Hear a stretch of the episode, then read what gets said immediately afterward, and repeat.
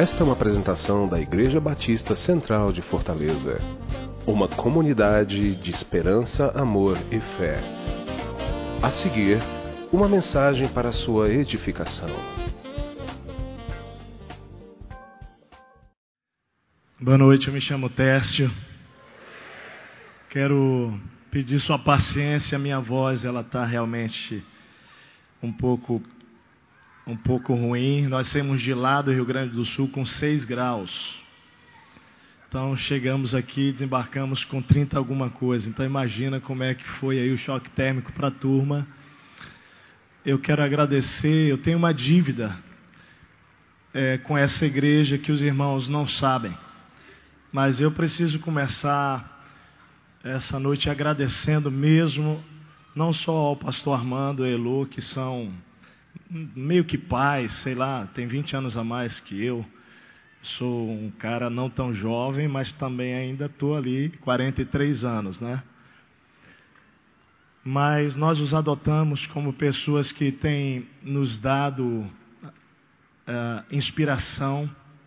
Essas coisas para nós, elas são do Espírito, elas não são coisas que o homem provoca ou promove mas coisas que o Espírito vai conduzindo e realmente lá naquele ano, há quase 10 anos estudando, quando o pastor Armando entrou na sala, ele estava chegando de Moçambique, e ele, no jeito dele, que eu não conhecia pessoalmente, apenas de ler materiais que vocês desenvolveram aqui, todo o processo da parceria de vocês com Bill Hybels, rede ministerial que influenciou o Brasil, e eu estudava muito aquelas coisas, e finalmente teria aula com ah, o pastor Amando Bispo e, e quando ele entrou na sala, ele começou a aula dizendo, rapaz, eu não sei nem o que, que eu estou fazendo aqui, viu? Me chamaram aí para falar desse negócio de igreja de massa, mas eu não me sinto pastor de uma igreja de massa. Eu sou servo do Senhor, cooperando com o reino dele, a expansão lá no Nordeste. E eu aquilo na hora mexeu comigo porque a gente conhecia a história dessa igreja de longe não havia vindo aqui ainda, mas conhecíamos o que Deus estava fazendo e realmente o coração dele e a humildade com que ele ministrou aquela semana inteira, repartindo apenas o que Deus estava fazendo aqui. Nos inspirou tanto que nós aceitamos o convite de vir aqui e já temos quase 10 anos que nutrimos é, com vocês um relacionamento que vocês não sabem, mas que nós temos com vocês de amar, de, de vir aqui, de aprender. Vários EPL já estivemos por, por aqui. Os pastores desta igreja, José Edson, Alcimou e tantos outros, como Armando Elô, já foram ao Rio Grande do Sul repartir ferramentas que vocês têm vivido aqui. Eu sei que os pastores da igreja talvez não não se sintam muito confortável com o que eu vou dizer, mas eu preciso dizer isso hoje aqui como honra a esses homens que têm abençoado não apenas esse, esse estado do Ceará, mas o Brasil e o mundo. Porque vocês têm homens de Deus aqui, servos do Senhor, que realmente amam o Senhor Jesus. E que levam, glória a Deus realmente, e que levam muito a sério o reino de Deus. E nós que estamos vindo como jovens pastor atrás, porque eu tinha 32 anos quando eu conheci pessoalmente. A gente fica olhando e tentando inspirar a nossa vida, primeiro não o ministério, mas a vida, porque a gente pretende terminar bem para a glória de Deus com a vida e a família inteira, glorificando a Deus. Mas também um ministério que inspire. E amados, eu quero realmente só corroborar o que o Amado falou aqui, porque para a glória de Deus, nós temos multiplicado aquilo que vocês têm repartido de graça, não é? nós recebemos de graça, de graça temos repartido. Nós implementamos o, o Atitude na nossa igreja já há alguns anos, sete anos talvez. Depois nós implementamos em algumas cidades do interior do Rio Grande do Sul. É, podemos levar o Atitude realmente para Cuba e o ano que vem nós fizemos numa cidade específica em Cuba e o ano que vem nós estamos voltando para Cuba, acabamos de chegar de Cuba. Nós estaremos voltando a Cuba o ano que vem para implementar para a juventude inteira de Batista Evangélica em Cuba. Nós também implementamos o Atitude 434 em Moçambique, em Dondo. Então, essas coisas que nós temos recebido de vocês, Deus tem abençoado lá na nossa, na nossa região, estado, mas fora também. O retiro espiritual de vocês também implementamos através do Alcimor e da equipe. E para a glória de Deus, nós estamos agora chegando ao trigésimo retiro. Abençoamos já não apenas a nossa igreja, mas o Rio Grande do Sul. Mais de 50 pastores e igrejas já passaram pelo nosso retiro também. Deus tem multiplicado isso. E também, recentemente, quando viajamos aí com Armando para a Coreia, o CR celebrando a restauração, para a glória de Deus, já temos, estamos no sexto ano, e esse ano entramos nos presídios também. Sabe aquela história daquela mãe ou madrasta e o pai que assassinaram brutalmente uma criança lá no interior do Rio Grande do Sul? Pois é, nós estamos dentro da cela, literalmente da cela daquela mulher numa solitária, ministrando para ela realmente a esperança que é Jesus. Deus tem feito esses milagres. Não é? Para a glória de Deus, temos tido a graça também de acompanhar o prefeito da cidade, a esposa do prefeito, sem nenhuma relação política, mas é a primeira vez na história de Porto Alegre. Eu quero que os irmãos, se me der licença, mano, falem um pouquinho mais da história de Porto Alegre, do Rio Grande do Sul, porque é a primeira vez que a nossa cidade de Porto Alegre tem um prefeito cristão. Glória a Deus, o um novo convertido, mas de fato comprometido com Jesus. E amado, tem enfrentado uma guerra tremenda lá no Rio Grande do Sul, em Porto Alegre, porque agora, por conta dos despachos, que havia uma licença da prefeitura de governos passados, onde podiam se fazer realmente despachos em qualquer lugar da cidade, então a gente encontra mesmo. E agora, agora eu digo é esse mês, Está sendo votado o projeto de lei que a esposa do prefeito, agora deputada estadual, entrou, venceu, e ela, como uma cristã, não contra realmente a religião, mas por conta da responsabilidade nós com a mordomia, com a criação divina, não podemos permitir encontrar em vários lugares da cidade cabeças de animais, não é, restos de animais, galinhas que estão semi-mortas quando se, quando se vai fazer limpeza às 5 horas da madrugada nas ruas da cidade. E o projeto de lei é para que seja impedido esse tipo de sacrifício de animais. Então eles estão passando por uma tribulação tremenda porque estão fazendo despacho embaixo do prédio do prefeito. Nenhum tipo de respeito.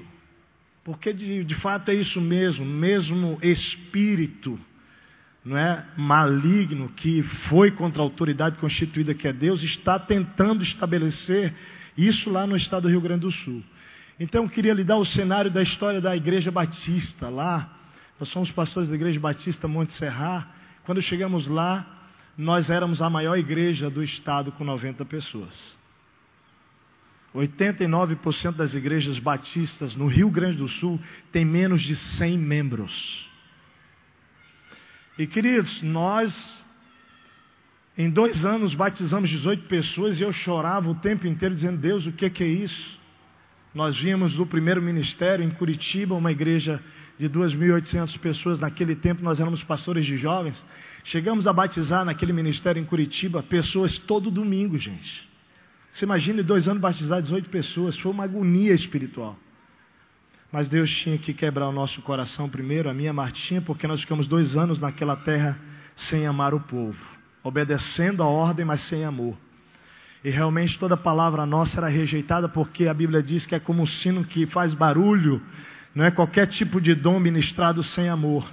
Deus então nos quebrantou e diz: vocês precisam voltar e amar o povo. E foi exatamente isso, o nó foi desatado. Eu comecei pedindo perdão a Deus depois das minhas férias para a igreja de que por dois anos eu não havia amado aquela querida igreja. E realmente, sim, é para a glória de Deus, nós temos de 90 pessoas, hoje nós somos 1.200 pessoas. Deus tem feito milagre naquele lugar, para a glória de Deus. Nós sabemos que é obra dele, temos clareza que é obra do Senhor Jesus. Saímos do lugar onde estamos, estamos no novo lugar, a antiga Varg, Fundação Rubem Berta, falida, nós estamos naquele lugar, reformamos, foi uma coisa assim maluca. vou falar talvez aqui no meio sobre esses milagres. Mas queria que você orasse porque nós estamos clamando a Deus por uma revolução espiritual naquele estado, cremos que Deus já tem feito. Quero lhe contar uma história para fechar essa introdução aqui sobre a realidade, para você orar por nós. Eu estava num discipulado, seis horas da manhã, com o empresário. Quando terminou o discipulado, uma hora depois, eu recebi um bilhete é, do garçom, da pessoa que estava ali auxiliando. E eu abri na frente do discípulo ali, até por uma questão de cuidado, que foi uma mulher que me entregou aquilo, eu fiquei preocupado que pudesse ser algum bilhetinho, né?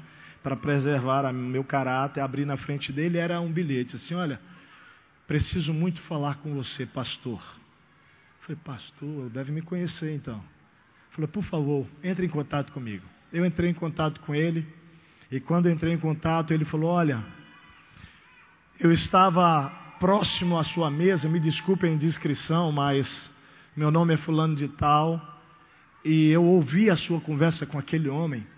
E há dois anos que eu tento entrar naquele posto de gasolina, onde tem lá uma, uma loja de conveniências, e vocês estavam tomando café, há dois anos. Mas eu nunca consegui. Mas naquele dia eu parei para abastecer e alguma coisa me diz: entre, tome café. E eu entrei pela primeira vez, depois de dois anos de tentativas, sentei perto da sua mesa e ouvi a conversa. E à medida que eu ouvi aquela conversa, duas frases suas falaram muito comigo. Eu queria saber se eu posso me encontrar com você. Eu falei, claro que pode. Aí marquei com ele uma hora depois, no mesmo local. Eu cheguei lá, ele falou comigo: Olha, eu queria me apresentar. Eu sou fulano de tal, eu sou um babalorixá da Umbanda, do Candomblé. Um babalorixá o que, que um babalorixá quer conversar com o pastor? Pensei na minha cabeça. Ele falou: Olha, eu cheguei hoje aqui desesperado, angustiado. Pai de santo, né? Traduzindo para você, uma autoridade dentro da Umbanda. E quando você começou a conversar, eu não ouvia o que você falava, mas de repente, é como se saísse uma coisa assim do meu ouvido, e eu ouvi uma frase. Ele pegou o iPhone dele, abriu e mostrou a frase. A frase foi a frase que eu disse para o rapaz, né? Olha, rapaz, você precisa entender, Jesus, traz Jesus para o centro, coloca ele no centro. E comecei a falar exatamente sobre Jesus para a história daquele discípulo ali. Ele disse exatamente, ouvi, e ele leu a frase para mim. Eu não vou dizer literalmente porque não me recordo, mas era exatamente, era nesses termos Jesus. E logo depois é como se entrasse um tampão no meu ouvido, porque você começava, continuou falando na mesma altura, mas eu não ouvia. Mais tarde, como se o tampão saísse, veio a outra frase. E a outra frase também falando sobre Jesus. E fechou o tampão, eu não vi mais nada. Mas uma, uma voz veio e falou para mim: aquilo que você está buscando, Ele quer te entregar, Ele quer te mostrar. Agora eu, aquele babalão já está na minha frente dizendo assim: o que que você tem para falar para mim? Eu vim aqui para receber o que você precisa me entregar. Naquele dia que ele me entregou a vida a Cristo Jesus, querido. Para a glória de Deus. Deixa eu lhe dizer que lindo. Que coisa mais tremenda está acontecendo. Porque eu creio nessas coisas de oração mesmo. Ele me conta que um cara que ele conheceu há muito tempo falava de Jesus para ele e orava por ele. Na verdade, eu só estava colhendo o fruto da oração de alguém, meu amado. É assim um reino, é assim, é um movimento.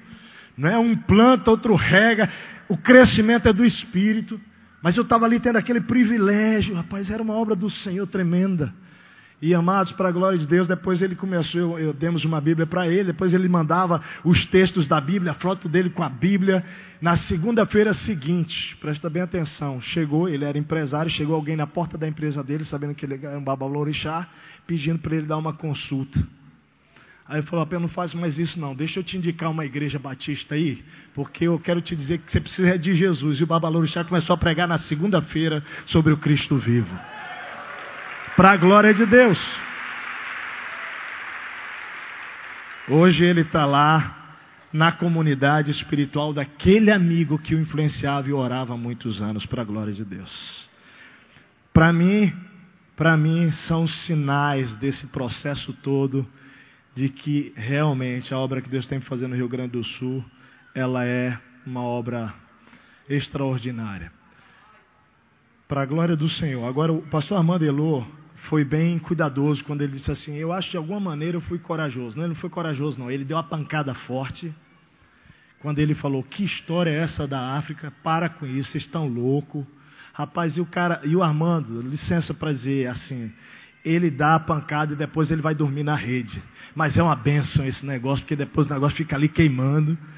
E aí, para a glória de Deus. Então, praticamente, a palavra é essa: o Senhor nos salvou através da vida dos seus pastores, para a glória de Deus.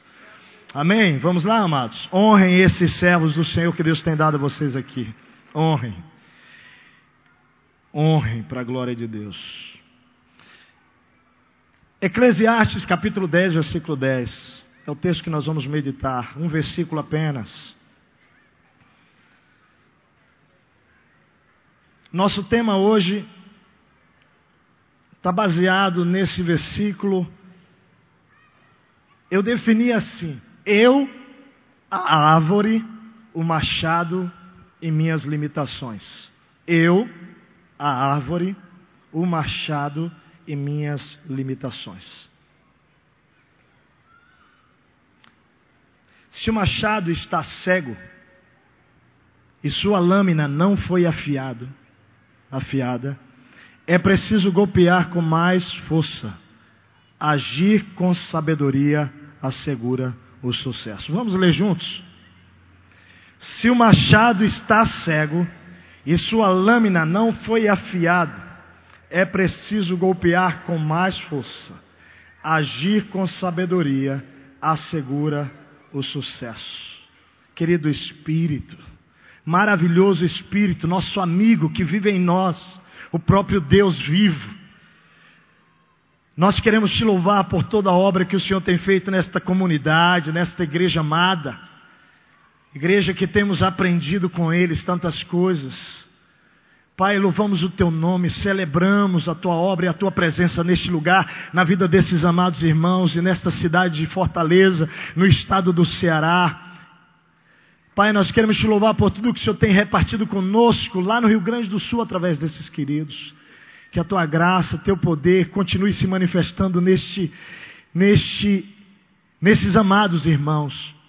Neste lugar, mas nos seus quartos secretos, na intimidade, no encontro pessoal.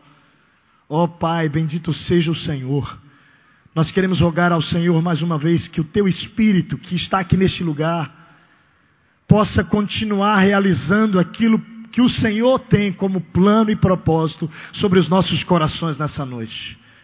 Reconheço, Deus, que a obra é do Senhor, é do seu Espírito, que eu sou apenas um vaso, mas rogo ao Senhor, com todas as minhas limitações, Espírito, transborda sobre os nossos corações, com liberdade, Espírito. Pai, que esta noite seja noite de salvação aqui neste lugar.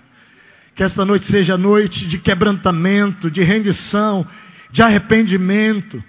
Ó Deus, que hoje seja noite de confronto, sim, com nós, discípulos teus, amados do Senhor, a quem o Senhor tem chamado para te amar acima de tudo e confiar tudo ao Senhor.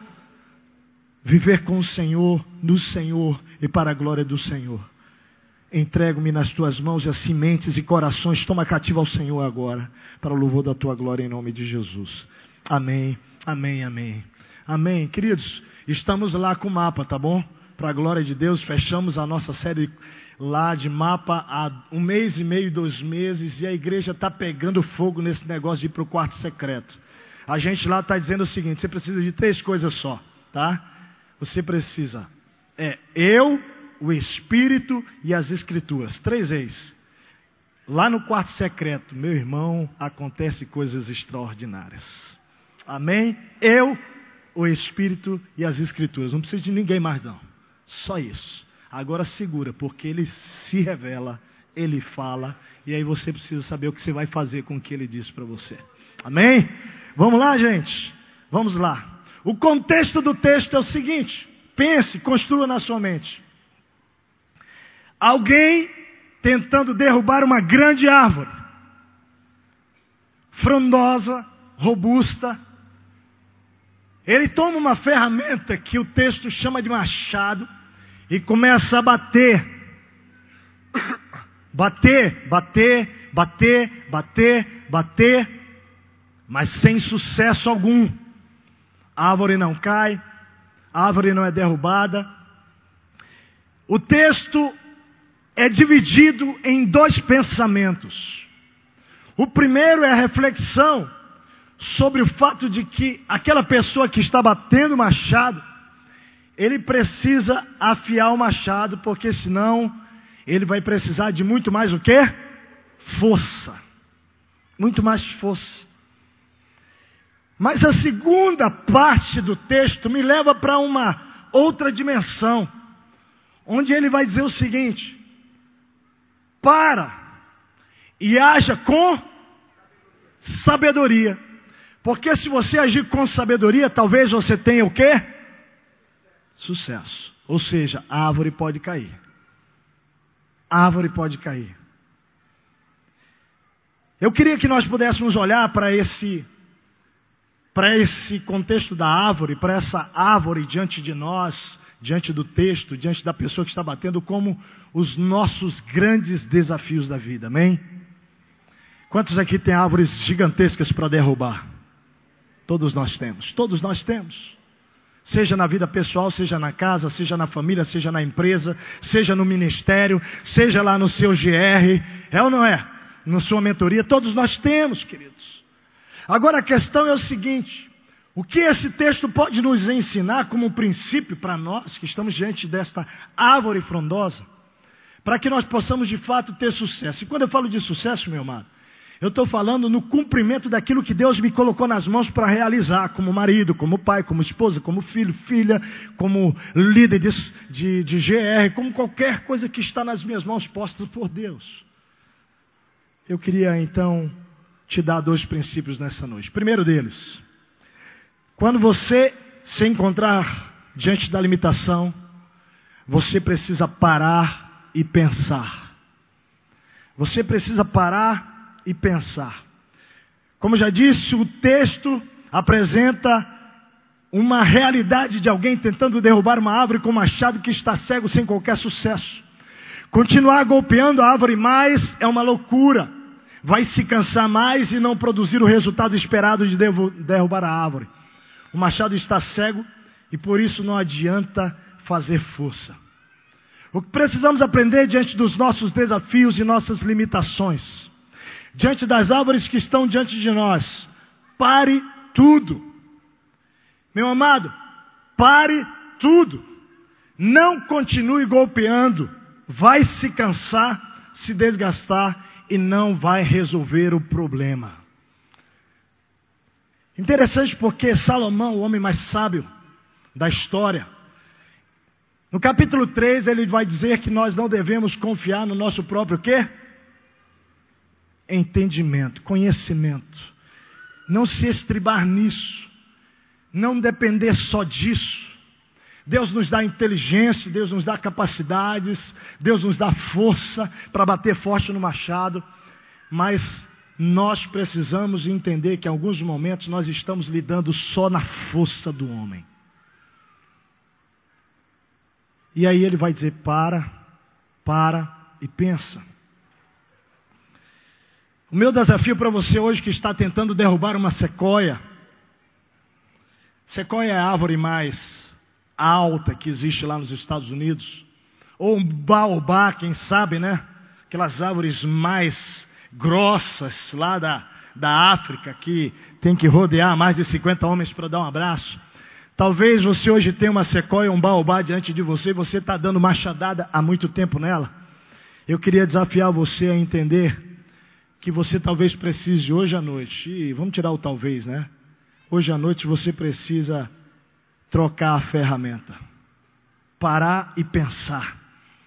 Afinal, bater repetidas vezes e o resultado não mudar, chama o quê? Chama-se o quê? Loucura. Insanidade. O desafio é, diante da limitação, pare e pense. E Jesus nos ensina isso lá em Mateus capítulo 14, vai contar Jesus, vai mostrar a história de Jesus diante de um contexto com os discípulos, de uma realidade em que Jesus está pregando para 5 mil pessoas. Ele desce do barco, a multidão está aguardando, aquela multidão que se reúne ali, mais de 5 mil homens, sem contar as mulheres e as crianças, estão o dia inteiro ali. Essa história vai mostrar o grande ensino de Jesus aos discípulos de como é que se lida quando você está diante da árvore frondosa, quando você está diante de, das limitações. O texto apresenta algumas limitações incríveis. Vamos lá. Primeiro, eles precisavam alimentar cinco mil homens, sem contar as mulheres e crianças. Jesus havia pregado, anunciado as, é, sobre as boas novas do Evangelho, e era final de dia já tarde, as pessoas estavam com fome. Eu imagino, o texto não diz, mas você já viu criança com fome, como ela fica? As crianças, elas não só choram quando elas estão com fome, elas ficam irritadas. Agora você já viu mãe, mãe, como é que ela fica quando o filho está com fome? Fica pior do que o filho, não é? A mãe fica mais desesperada ainda, esse era o contexto. Era um lugar deserto, calor, estavam a pé, sem acesso a comida próximo, pois tinham saído da cidade para um lugar deserto onde Jesus estava. Os discípulos, diante daquela situação de limitação completa, eles dão um golpe de machado cego. Olha o que, eles vão dizer. Mateus capítulo 14, versículo 13 a 21. Eles vão dizer o óbvio. Esse lugar é deserto e já está ficando tarde. Manda embora a multidão para que possam ir aos povoados e comprar comida. Agora, olha que interessante. Olhem Jesus tentando pedagogicamente ensinar aos discípulos como se age diante das limitações. Quando nós só temos um machado cego. Jesus responde para os discípulos assim: ó, não, não, não, não, pera, eles não precisam ir. Não libera. Deixa eles ficarem aí. Aí Jesus vai dizer para os discípulos o seguinte: vão lá e vocês mesmos deem de comer. Agora vamos tentar entender essa palavra de Jesus. Pergunto para você: Jesus sabia que eles não tinham nada para alimentar os cinco mil? Sim ou não? Sim. Por que, que Jesus então vai dizer: não libera e deem vocês mesmos de comer? O que está por trás daquela palavra de Jesus é um confronto de fé, meu amado, diante das limitações. João capítulo 6, escrevendo sobre esta mesma história, narrando, ele diz que Jesus fez isso para colocar os discípulos à prova testar o coração deles. E no contexto desta reflexão de limitação, era a seguinte prova: como vocês vão agir quando eu não estiver mais aqui, ou estando, quando vocês se depararem com uma limitação? É a pergunta de Deus para você e para mim hoje, como discípulo. Como nós devemos agir quando estamos diante da árvore frondosa e só temos o machado cego tentando derrubar? E aí o Senhor fala: Não, mas vão lá vocês e dão de comer. O que, que a gente faz? Fazer mais força? Sim ou não, gente? O que, que o texto diz? Vai se cansar. Vai bater, bater, bater e vai cansar mais. Ou parar e pensar. Agora presta atenção que nós vamos ter que dirigir o pensamento para o lugar certo e para a pessoa certa. Filipenses 4, 8, texto já cantado aqui pelo Amarílio. A propósito, Amarílio, falei isso para ele. Nossas filhinhas amam, amam os músicos dessa igreja. Nós temos os CDs de vocês.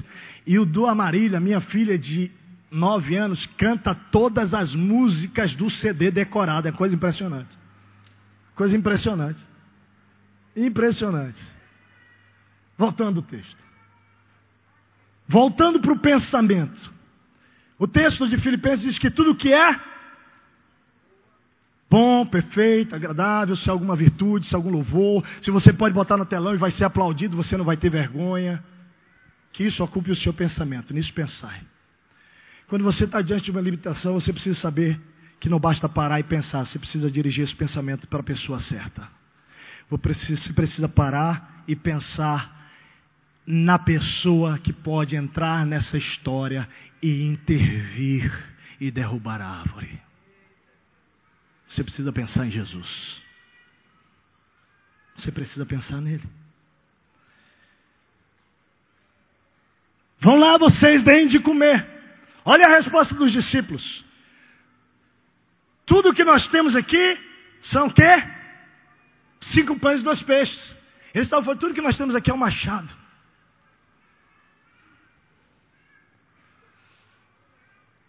Machado cego, e eles entram em crise. Manda embora Jesus, manda embora, vai complicar o negócio, vai ficar feio. Nós estamos limitados para resolver esse problema. Então Jesus vai ensinar aos discípulos como agir diante da limitação. Olha o que Jesus faz. Pega isso para o seu coração, meu amado, para você. Jesus para tudo. E o texto diz, querido, que ele acalma a situação, as pessoas, ele ordena a multidão se assentar na grama, ele acalma tudo. Para, para. Põe todo mundo sentado, organiza. E ele leva a mente do povo, presta atenção para onde ele leva a mente do povo. Ele leva a mente do povo para o Pai ele direciona a mente de toda aquela multidão para o Pai. Quando ele pega o pão, o peixe, os pães e os peixes, ele leva ao Pai e ele começa já a adorar ao Pai, ele começa já a louvar ao Pai. Jesus tem tanta convicção de que quando ele levasse o pensamento, levasse o machado para o Pai, o Pai iria entrar na história e fazer uma grande, uma grande mudança naquela situação. Coisa mais linda acontece o texto diz: olhando para o céu, deu graças e partiu os pães, e em seguida deu aos seus discípulos que distribuíram a multidão. Todos comeram, ficaram satisfeitos e sobraram doze cestos. Eu, eu, sempre digo mesmo que, que o nosso Senhor Jesus, ele, ele vai sempre nos levar ao extremo. Mas ele faz isso porque ele quer, ele quer que você o conheça mais. Ele quer que você saiba que o Deus da sua vida não é um, espírito mentiroso, não é um falso Deus, mas é o próprio Deus vivo, Criador dos céus e da terra, que detém o poder de tudo. Amado, nós estávamos lá em Porto Alegre, Deus dando a graça do crescimento, nós chegamos a fazer Quatro cultos. Domingo de manhã, domingo três, cinco da tarde, domingo sete da noite. Segunda-feira repetia os três cultos. Não dava mais a igreja, o prédio nosso lá na nossa sede cabia 300 pessoas. Aí mudamos a estrutura, dois cultos iguais para abrir, para chegar a 600 e fomos trabalhando, chegamos a quatro cultos. E de repente Deus fala para nós: ó, oh, agora é hora de sair daqui. É hora de sair daqui. Eu estava com medo. Quero ser sincero.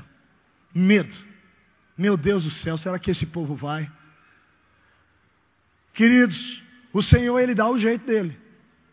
Ele mandou os nossos vizinhos lá entrarem com um processo contra a igreja. E aí assin, tive que assinar um termo de ajustamento de conduta. Não podia mais nem tocar lá nos nossos cultos. Sexta-feira eu assino esse negócio. No sábado, eu fui almoçar na casa de uma família que havia perdido um filho de 10 anos. Um empresário da igreja estava lá na Coreia na primeira vez quando faleceu a criança. Nós chegamos, fomos imediatamente para lá. Com essas duas terríveis surpresas, a dor daquela família e essa situação da igreja de Jesus. E quando eu chego lá, ele percebeu que eu estava meia boca. Ele falou, pastor, você não está bem, né? E eu fui lá para consolar o homem. E o homem começou a me consolar. Pastor, o que está acontecendo? Eu falei, rapaz, fica tranquilo, o problema aqui é seu. Não, não, não, quero entender. Aí eu contei para ele, tinha acontecido, ele falou, Tess, deixa eu te levar no lugar. Aí pegou eu e Martinho, três e meia da tarde, após o almoço, nos levou lá na Varig. O prédio, pensa numa coisa horrível, largada as traças. Falida, Varig, tudo jogado lá, para ser leiloado. Quando a gente entra naquele lugar, Deus nos fez ver uma multidão de pessoas lá dentro. Eu vi com os meus olhos espirituais, amado, estou te falando. A Marta viu, não falamos nada um para o outro. Quando desce lá, o casal vira para nós, pastor, você não viu a multidão já aí dentro? Os caras tinham visto a mesma coisa. Agora você vai entender uma coisa. Eu estava querendo, com a liderança, comprar o terreno ao lado, nosso lado do estacionamento. Tem um prédio é um terreno, tem outro terreno de estacionamento e tinha uma casinha que a gente precisava adquirir, porque senão não daria para construir o projeto nosso todo lá. Tinha que adquirir aquilo. Era 600 mil reais aquilo. Nós estávamos há um ano e meio em projeto de campanha, gente, e não levantava o dinheiro, só tinha 300 mil. Aí quando chega lá, eu volto daquele lugar dizendo, e o Senhor falou, não é para construir nada, não é para comprar terreno, é para pegar aquele dinheiro e direcionar para reformar esse lugar todo aqui e vir para cá. Eu falei, Deus, eu não vou entrar nisso não. Primeiro porque o povo deu dinheiro para uma coisa. O senhor vai. Não, não, você vai fazer o seguinte: você vai dizer para o povo para onde é que eu quero que vocês vão. E o povo, você vai dizer, quem não quiser pode pegar o dinheiro de volta, não tem problema, pode pegar o dinheiro, porque nós fizemos a campanha para o terreno. Então, com toda integridade, eu fiz isso. Fiz isso. Fui no sábado, visitei com a Martinha a família. No domingo, preguei como se nada tivesse acontecido. Só falei o seguinte: só dei a notícia do negócio, do TAC. Quando eu dei a notícia, sabe o que aconteceu? O povo levanta e falou: Pastor, você não está entendendo? Nós temos que sair daqui no meio da congregação. Ela falou: Ô Espírito, grita. Final das contas, meu irmão, final das contas, para encurtar a história. No domingo seguinte, propomos para a igreja, o povo concordou. Aquele dinheiro foi direcionado tudo para a reforma. Reformamos. Aí tínhamos que comprar cadeira, som, tudo, tudo. No final, as despesas dariam um milhão. Mas eu, eu tinha 300 mil, nós lá tínhamos 300 mil. O que, é que vai fazer? Aí eu fui para a presença de Deus com o meu machado cego. Senhor, meu machado não consegue derrubar isso aí, não. Pois é, filho. Então entra, pode entrar, pode entrar. Eu falei, Senhor, Senhor, não deixa não, Pai. Senhor, para e pensa em quem, em quem pode derrubar a árvore, meu amado. Toda a liderança de joelhos, de joelhos, gente, clamando de joelhos, Senhor, é isso, é isso. Fomos. Primeiro de janeiro, começamos a, a, a reforma. 7 de abril inauguramos. O prefeito estava de joelho entregando as chaves da cidade para Jesus Cristo na inauguração. Não era da nossa igreja, é da cidade. Da igreja já é mesmo Jesus. Como é que a gente fez para pagar a conta? Nós fizemos uma loucura. Nós obedecemos e o Senhor provê quando é debaixo da ordem dele. Sim ou não? Pedalei tudo em dez vezes. Dez vezes. Gente, eu me lembro que teve dia que tinha que, naquele dia tinha que pagar 70 mil, não tinha um centavo no caixa. A tesoureira e o tesoureiro ligavam para a gente, eu só falava assim para eles: Rapaz, hora, vamos falar com ele.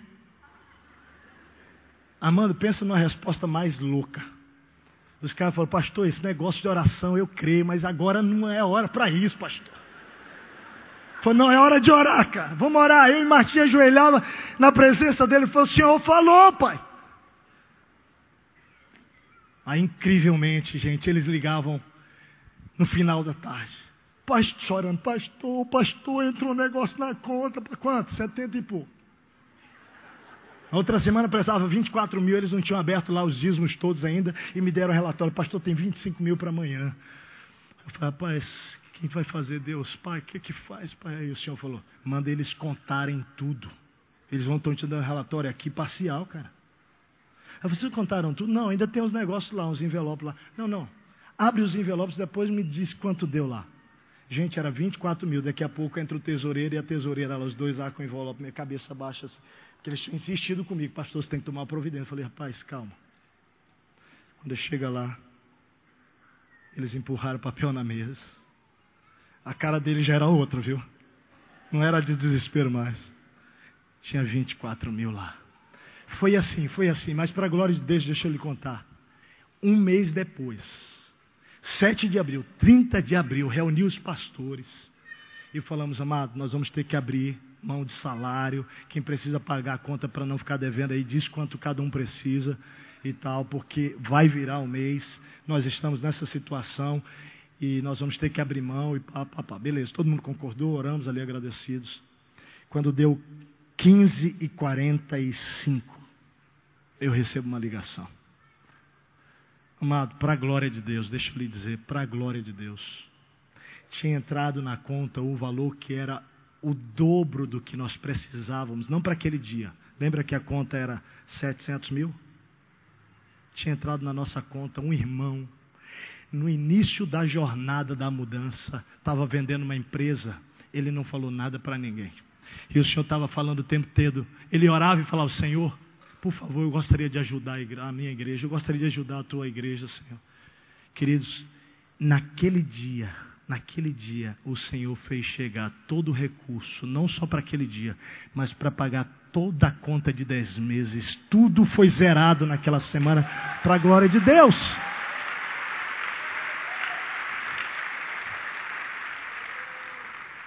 Agora, deixa eu te falar dois detalhes fundamentais dessa história. Primeira delas, quando o recurso chegou, Deus falou: agora você pega a parte disso e abençoa dez igrejas mais pobres do Rio Grande do Sul. E nós abençoamos dez igrejas mais pobres do Rio Grande do Sul, repartindo. E a segunda coisa foi que quando eu estava lá em oração com a Marta, o diabo quis lançar na minha mente coisas para me derrubar e buscar um outro machado, só trocar o machado. Sabe qual foi? Um empresário e um atleta de futebol que nós levamos a Cristo, batizamos, discipulamos, gente de Deus, todos eles gente de Deus, sinceramente. Quando eles ouviram a campanha pela internet, eles ligaram, pastor, estamos juntos. O que o Senhor quiser e precisar, o Senhor pega o telefone e liga que a gente deposita na hora. Quando eu estava naqueles apertos, vinha na mente quem? Quem? Eles mas o Senhor levava a minha mente de volta, o Espírito levava de volta para o Senhor e fala: Filho, você não pega o telefone, você não liga para ele, o suprimento vem de mim, não vem deles. E o Senhor falou comigo claramente assim, claramente. E disse mais, no meu coração, no meu coração aqui, eu não estou dizendo que foi Deus ou não, mas eu interpretei assim: se quisessem ter ajudado, não teriam só se apresentado, teriam investido mesmo. E como Armando falou, Deus fez com os humildes para a glória dele aquela revolução espiritual.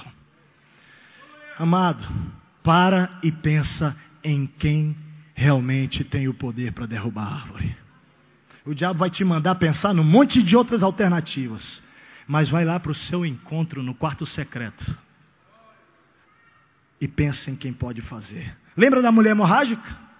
Mateus, Marcos capítulo 5, 24 a 34, diz o texto assim: Jesus é chamado por Jairo para ir socorrer a filha, e o texto diz que Jesus vai com ele, mas no meio do caminho, uma grande multidão que seguia e comprimia, tinha uma mulher lá, 12 anos, sofrendo de hemorragia, dando machadada sem sucesso, porque a Bíblia diz que havia gasto todos os seus recursos. Ou seja, meu amado, estava cansada de bater na árvore e não acontecer nada. E aí, amados, o texto diz assim: eu vou ler literalmente. Quando ouviu falar de Jesus, chegou por trás dele no meio da multidão e tocou em seu manto, porque pensava, diz o texto, pensava. Depois de 12 anos, aquela mulher parou e pensou na pessoa certa.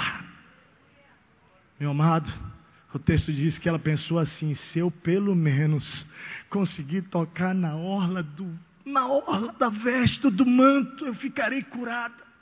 O pensamento dela era correto, era na pessoa de quem podia realmente fazer aquela história. O texto diz que imediatamente ao tocar cessou a sua hemorragia e ela sentiu o seu corpo todo livre do sofrimento. Agora eu gosto das palavras seguintes, porque as palavras seguintes mostram como é que Jesus se sentiu. O texto diz assim: Jesus, no mesmo instante, percebeu que dele havia saído o quê? Aí o texto diz assim: virou-se para a multidão e perguntou: Quem tocou em meus mantos? E aí os disse: Como é que é isso? Olha aí, Jesus, para com essa história, tá? Está tudo bem, está com fome, tá? Coma aí todo o povo. Então, saiu de mim virtude. Mas o que chama a minha atenção é assim, ó. Mas Jesus continuou olhando ao seu redor para ver quem tinha feito aquilo. Sabe o que passou na minha mente? Que Jesus procura com alegria, insistente, pessoas que queiram tocar na sua orla e projetar fé nele.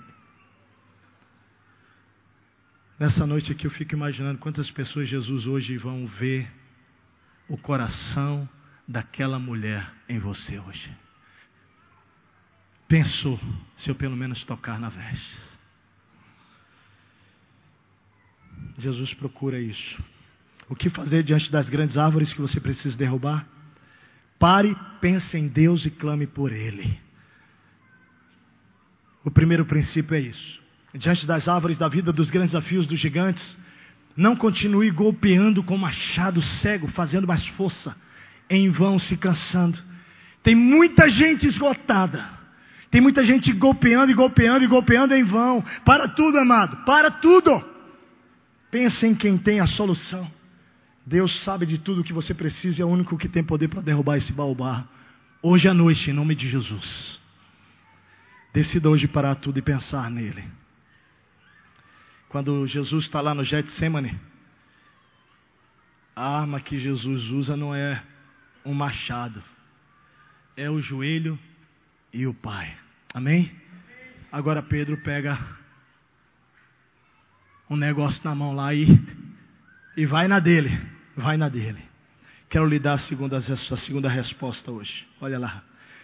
Quando você se encontrar diante da limitação, não, não apenas pare e pense, mas peça sabedoria a Deus.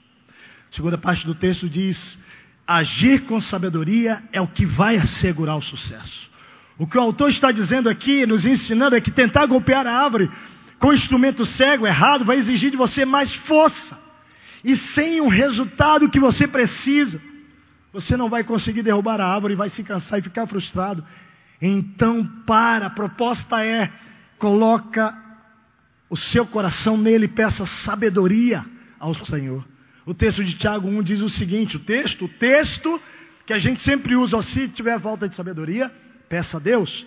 Ele está dentro do contexto de você estar diante de árvores gigantescas.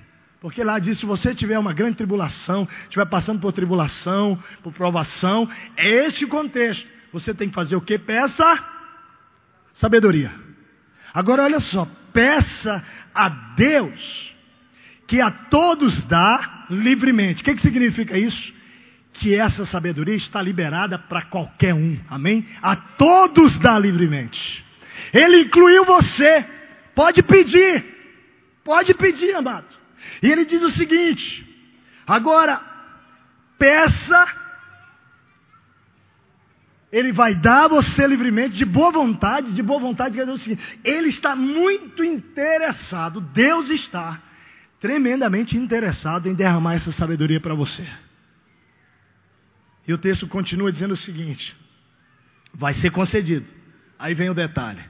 Mas peça com fé. Peça com fé. Porque aquele que duvida é semelhante à onda do mar. Como é que é a onda do mar? Vai, volta. Não é assim? Vai. Ele está dizendo o seguinte: você está pedindo a Deus, não pede assim. Deus, eu creio, Pai, eu creio, Senhor Deus, no teu, eu preciso da tua operação na minha casa, sobre a vida do meu filho, sobre a vida.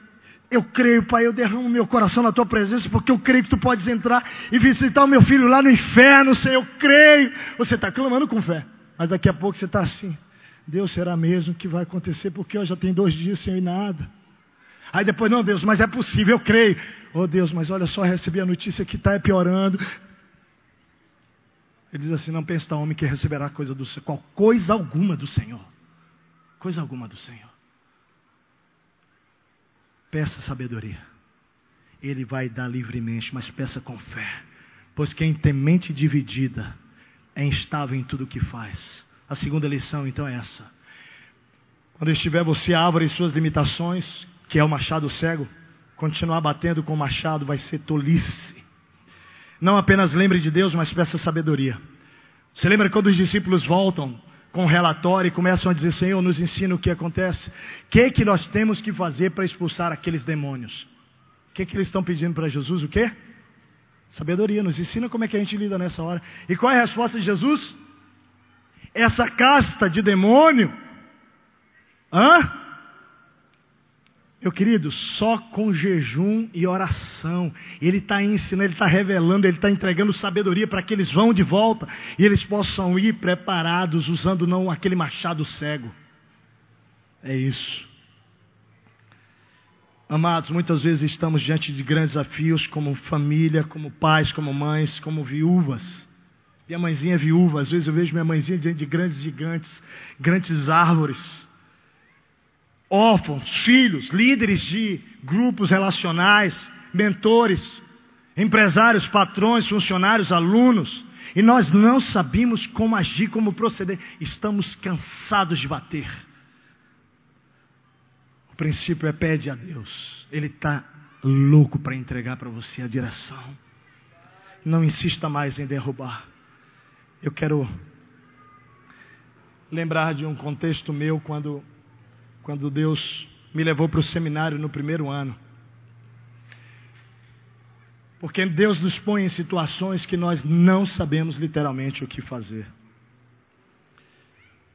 E naquele cenário, eu tinha chegado de viagem em Curitiba, de ônibus, e eu, eu tinha pego um avião de Brasília, meus pais moravam em Brasília, de Brasília para Rio de Janeiro, um avião de um coronel da igreja lá, então eu tive que ir de terno e gravata como os, os oficiais, né? E eu não pude trocar de roupa, entrei no, avião, no ônibus da Pluma e desci em Curitiba, que era onde eu estava fazendo meu seminário, seis meses de seminários lá. E eu desci todo becado, era uma hora da manhã, e eu saí caminhando, eu tinha que caminhar é, um realmente quase talvez que dois quilômetros até um ponto de ônibus onde eu poderia pegar o madrugueiro para chegar onde eu deveria. Quando eu saí caminhando com a minha bolsa, dois rapazes vêm, um abre, o outro vem na minha direção. E eles então abrem a jaqueta e apontam as armas para mim e diz: "Cara, passa a bolsa, passa tudo rápido, rápido, rápido". E o que estava do lado direito era um baixinho e nada contra baixinho, você vai entender por que, que eu estou usando essa expressão.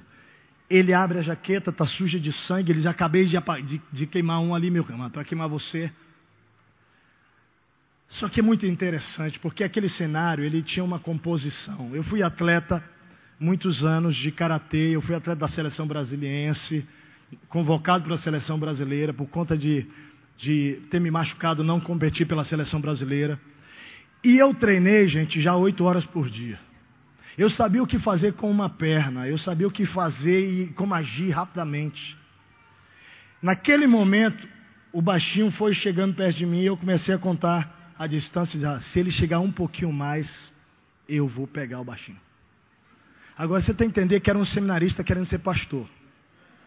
Entendeu?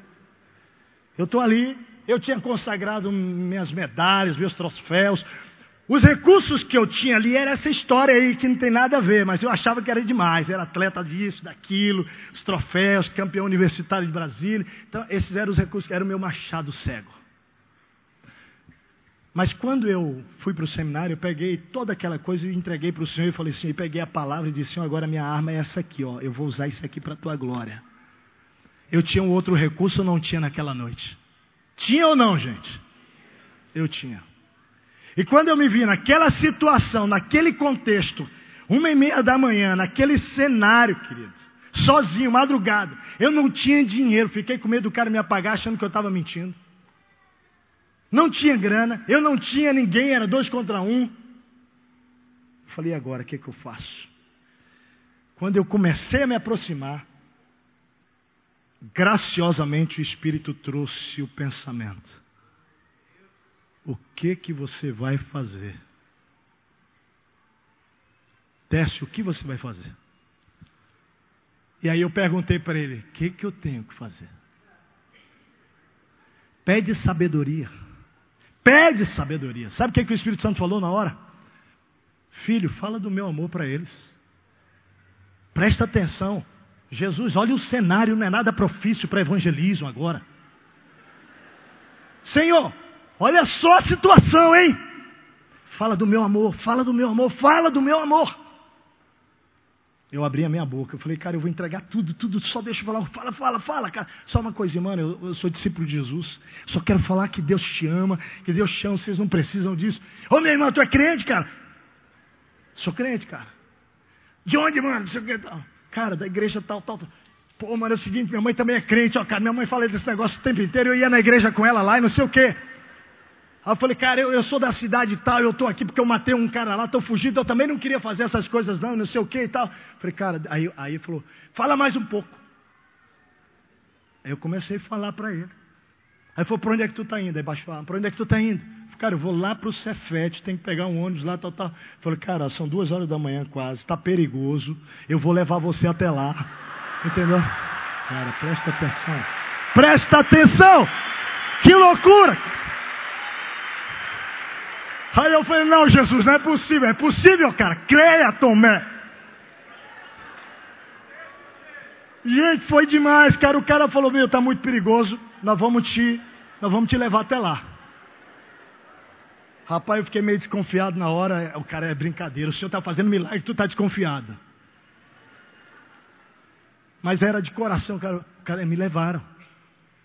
Quando chegou lá no lugar, aí, mano, olha para o lado aí, vê se está tudo bem, cuidado com você aí. Pode isso? Aí ele falou, valeu, mano, estamos indo. Não, não, não, pera aí. Deixa eu orar com vocês. Impus as, impus as mãos na cabeça dos dois, com os olhos bem abertos, bem abertos.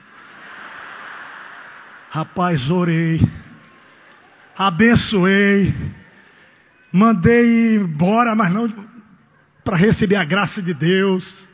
Rapaz, aí o Senhor falou para mim, meu filho, quando você estiver diante dessa situação, não faça nada por você. Pede sabedoria, porque eu transformo bandido em anjo para proteger os meus filhos.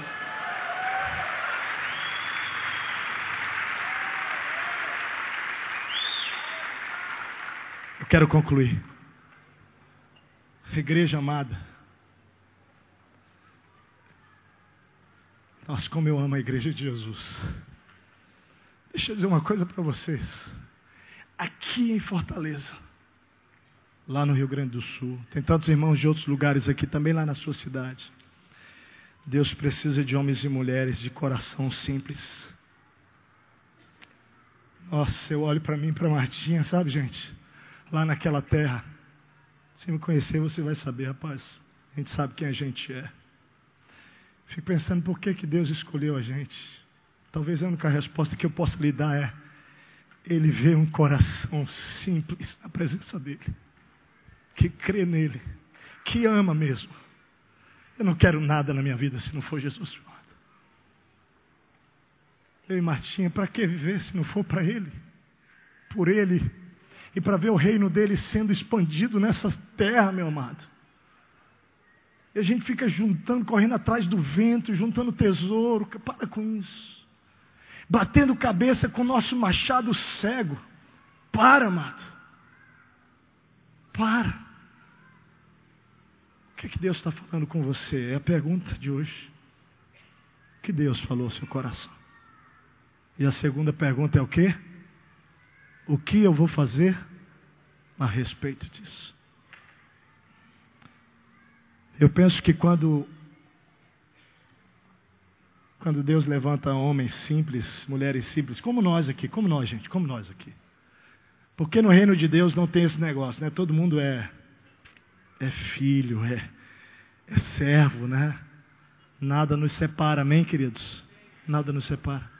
Mas quando a gente tem um coração simples, independente da realidade socioeconômica que eu tenha, do meu contexto social, político, seja lá o que for, quando ele pega pessoas simples como nós assim, ele pega e nos coloca diante de limitações. E aí ele fala: você vai continuar com esse machado cego?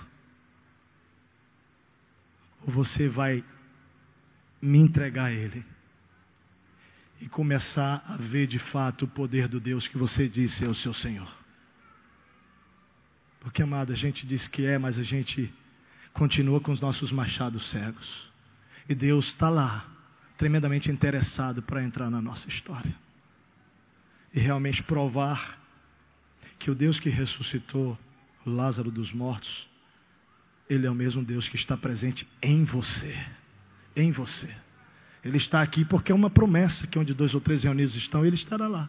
Mas vai estar num cafezinho, vai estar na beira-mar, vai estar numa lagoa lá, Vai estar. Tá, hoje eu estava no Beach Park, até agora há pouco, minhas famílias lá, os nossos pastores todos. E ele estava lá conosco. Tão tremendamente, maravilhosamente, fazendo inclusive que as coisas que deram errado tivessem tudo a ver para dar errado. Porque era assim tinha que ser. Eu quero terminar te fazendo a seguinte pergunta: Quantos nesse dia desejam apresentar-se a Deus em clamor como uma mulher hemorrágica, como Jesus? Como Ana, né? Foi lá no templo chorando. Eli achava que ela estava bêbada. Quando chega para não, não estou bêbada não, só estou clamando a Ele. É dele que vem. O texto é tão lindo, tão lindo lá de, de, de Ana,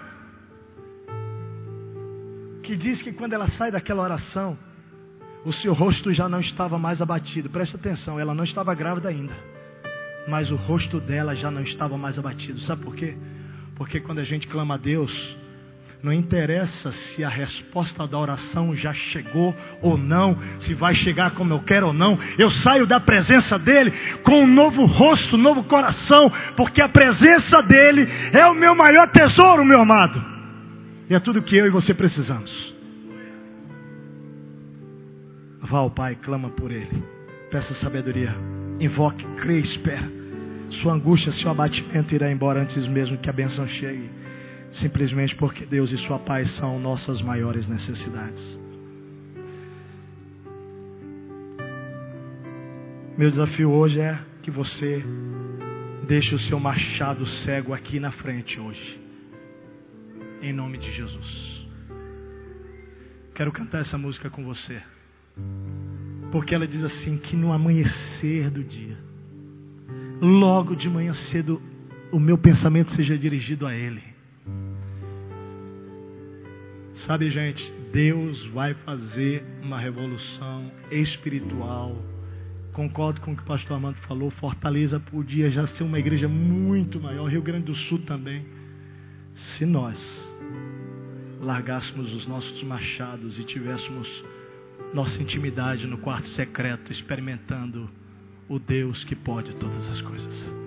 Nessa noite, Deus te trouxe aqui para que você largue o machado Diga, Senhor, é com o Senhor, Pai.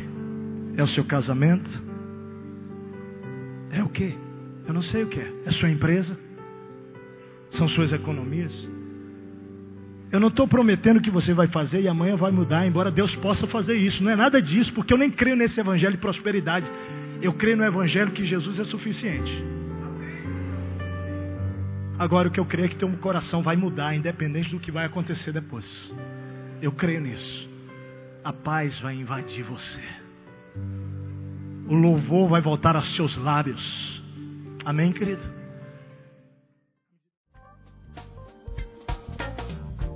Você ouviu uma mensagem produzida pelo Núcleo de Comunicação Audiovisual da IBC, que conta com um vasto catálogo de mensagens em áudio e vídeo.